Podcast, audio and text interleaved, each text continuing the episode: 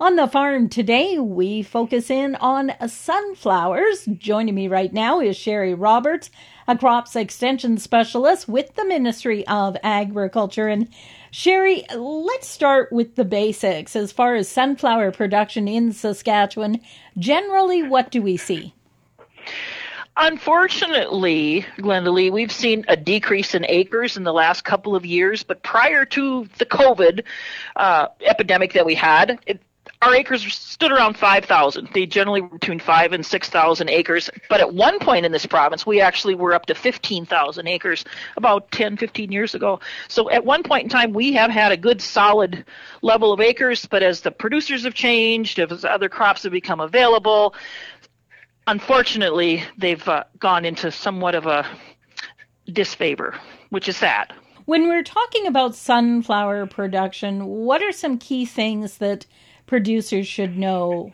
One of the most wonderful things about sunflowers is they're a crop that you can see them a little bit later, generally last part of May. Even this this year, there were folks over in Manitoba. They didn't get them seeded until the second week in June, and they still have done a really nice uh, growth pattern for the season. Sunflowers, they can access water and nutrients at deeper depth, depths than other plants. So some of these areas that have been really dry and they've got the nutrients sitting there in the soil because the other crops haven't been able to utilize them, you put in a crop of sunflowers and I can guarantee you that they're going to go and they're going to scavenge that water that's there and they're going to scavenge the nutrients and they're going to come up with a really decent crop that's going to be a benefit to your bottom line. What about marketability? How easy is it to move the crop? Actually, the ministry puts out a publication called Special Crop Marketing Company Listing, and it, you can get it on the web. There's several companies in, in Saskatchewan that buy sunflowers, and, and that's a good thing. And if you live close to the border, I mean, down here in the southeast, there are folks, you can also get uh, a, a ready market down in North Dakota. And if you're over on the eastern part of the province, there's a ready market in Manitoba.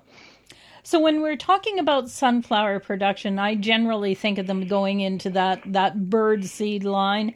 Anything else that we see them utilized for? Actually, there's a huge market in sunflower oil, and with the new unfortunate situation that we have going on between Russia and Ukraine, sunflower oil production levels have really gone down. But it's a, it's something that it's a commodity that has a lot of really good health benefits to it. So that's a market that we haven't gotten an opportunity to get a crushing plant to really get into that, but we're trying. And if that would succeed in this province, we would really have an opportunity for acres to, to expand and, and go like some of the other crushing facilities that we're we're attracting here and making it even more of an attractive commodity for people to grow. Well, what is maybe some of the research that we see being done in the area of sunflowers? We're doing varietal trials, of course, trying to get early maturing and, and earlier dry down, and we've managed to get some varieties that fit into that. They're also doing a bunch of uh, work now on breeding herbicide resistant varieties, and they do have some out there for those producers that are that are in a Clearfield system. There are Clearfield sunflowers available out there for you, and there's also some other ones that have some IMI uh, herbicide tolerance that they're bringing onto the market. So for those folks that want those specialties, they're there in the sunflower. They're, they're already there in the varieties. You just need to uh, do your research. And if you're interested in sunflowers, we actually, from the Saskatchewan Sunflower Committee, have a Saskatchewan website.